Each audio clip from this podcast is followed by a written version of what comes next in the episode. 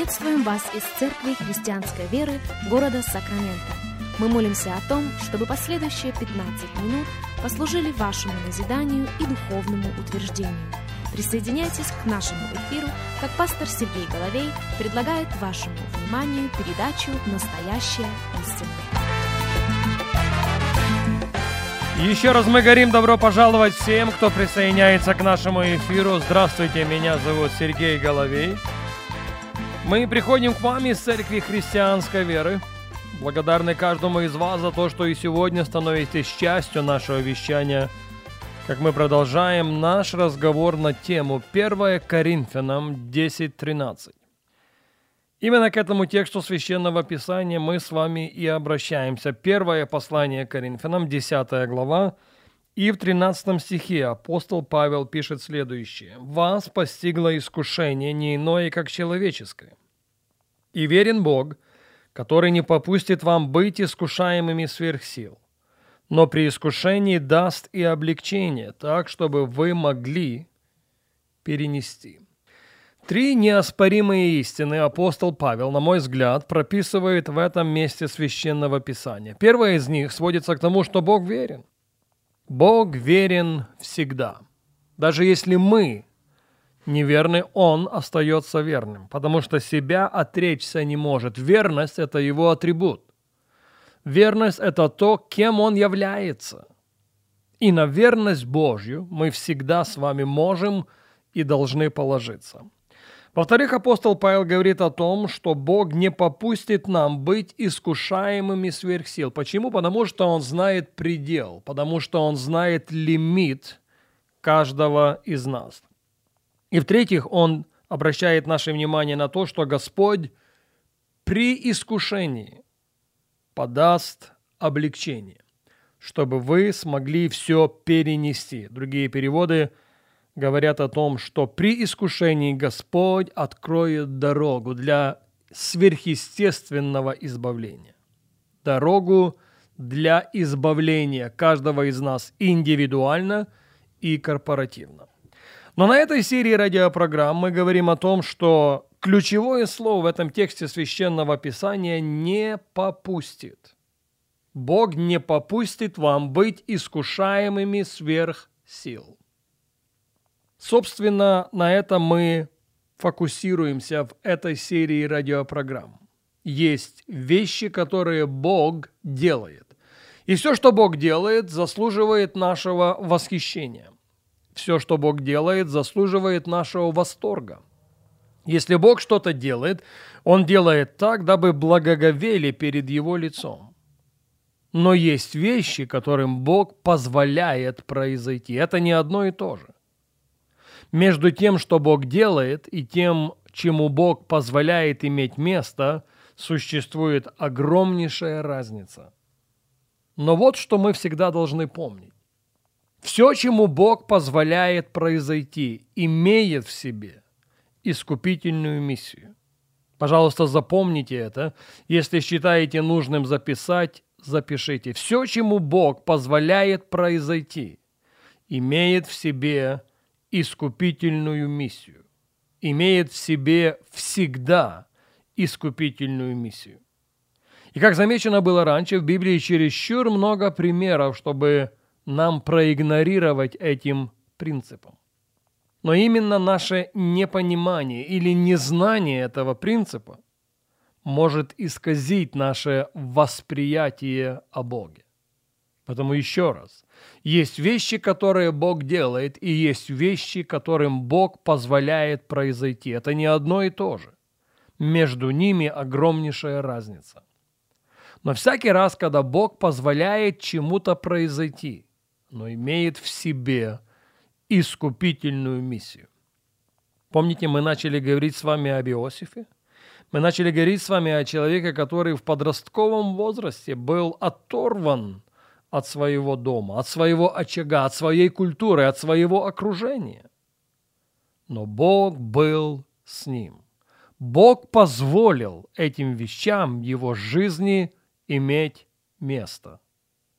Автор древности впоследствии напишет, что в железо вошла душа его. Это не были легкие годы. Это не была простая жизнь. Он продан был в рабство, Бог был с ним. Он был начальником в доме Потифара, Господь был с ним.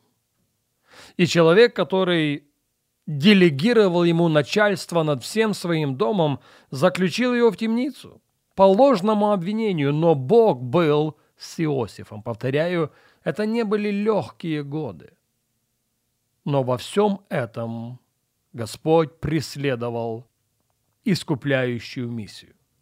Кто из вас знает, что Бог поругаем не бывает?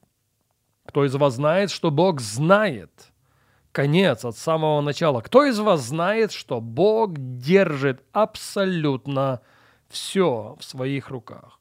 Ничто и никогда не застало и не застанет его врасплох.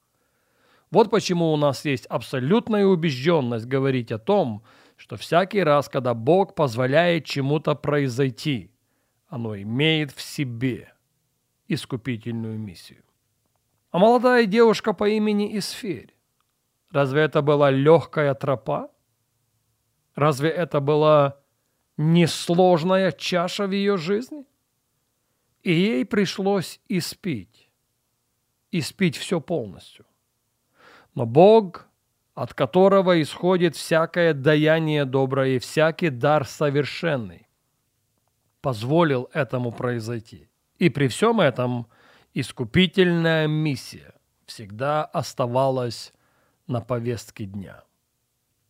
Как я сказал раньше, на страницах Священного Писания чересчур много примеров, чтобы проигнорировать этим принципом. А подумайте об израильском народе на время прихода Иисуса Христа. Они были под оккупацией.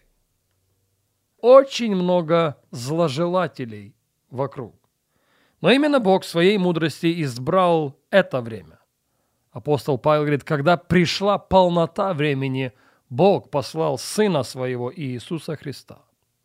И Бог, которому мы с вами служим, никогда не опаздывает. Он всегда приходит вовремя. Ничто никогда не застало и не застанет его врасплох. Казалось бы, по-человечески очень неподходящее время для искупительной миссии. Но именно эта миссия была достигнута добровольным приходом Иисуса Христа на эту землю, и не только его добровольным приходом на эту землю, но и его желанием отдать свою жизнь за каждого и каждого из нас. Кстати, в Евангелии Матфея, в двадцатой главе, в двадцать восьмом стихе мы с вами читаем: «Сын человеческий пришел, чтобы послужить и отдать душу свою для искупления многих». И он сделал это, повторяю еще раз, добровольно. Это, кстати, его слова о себе самом. Сын человеческий пришел не для того, чтобы ему послужили. Он пришел для того, чтобы послужить другим, для того, чтобы отдать свою душу для искупления многих. Потому что есть вещи, которым Бог позволяет произойти. И всякий раз, когда Бог чему-то позволяет произойти, оно имеет в себе искупительную миссию. Итак, Бог верен. Он не попустит нам быть искушаемыми сверх сил, потому что знает предел каждого и каждого из нас. И Бог не только знает наш лимит, но и всякий раз при искушении, утверждает апостол Павел, подаст нам облегчение. Как уже и сказано было в английском переводе, «Он откроет дорогу избавления». И действительно, в случае с Иосифом это была дорога избавления. В случае с Есфирью это была дорога избавления. Я осмелюсь сказать, триумфальная дорога избавления.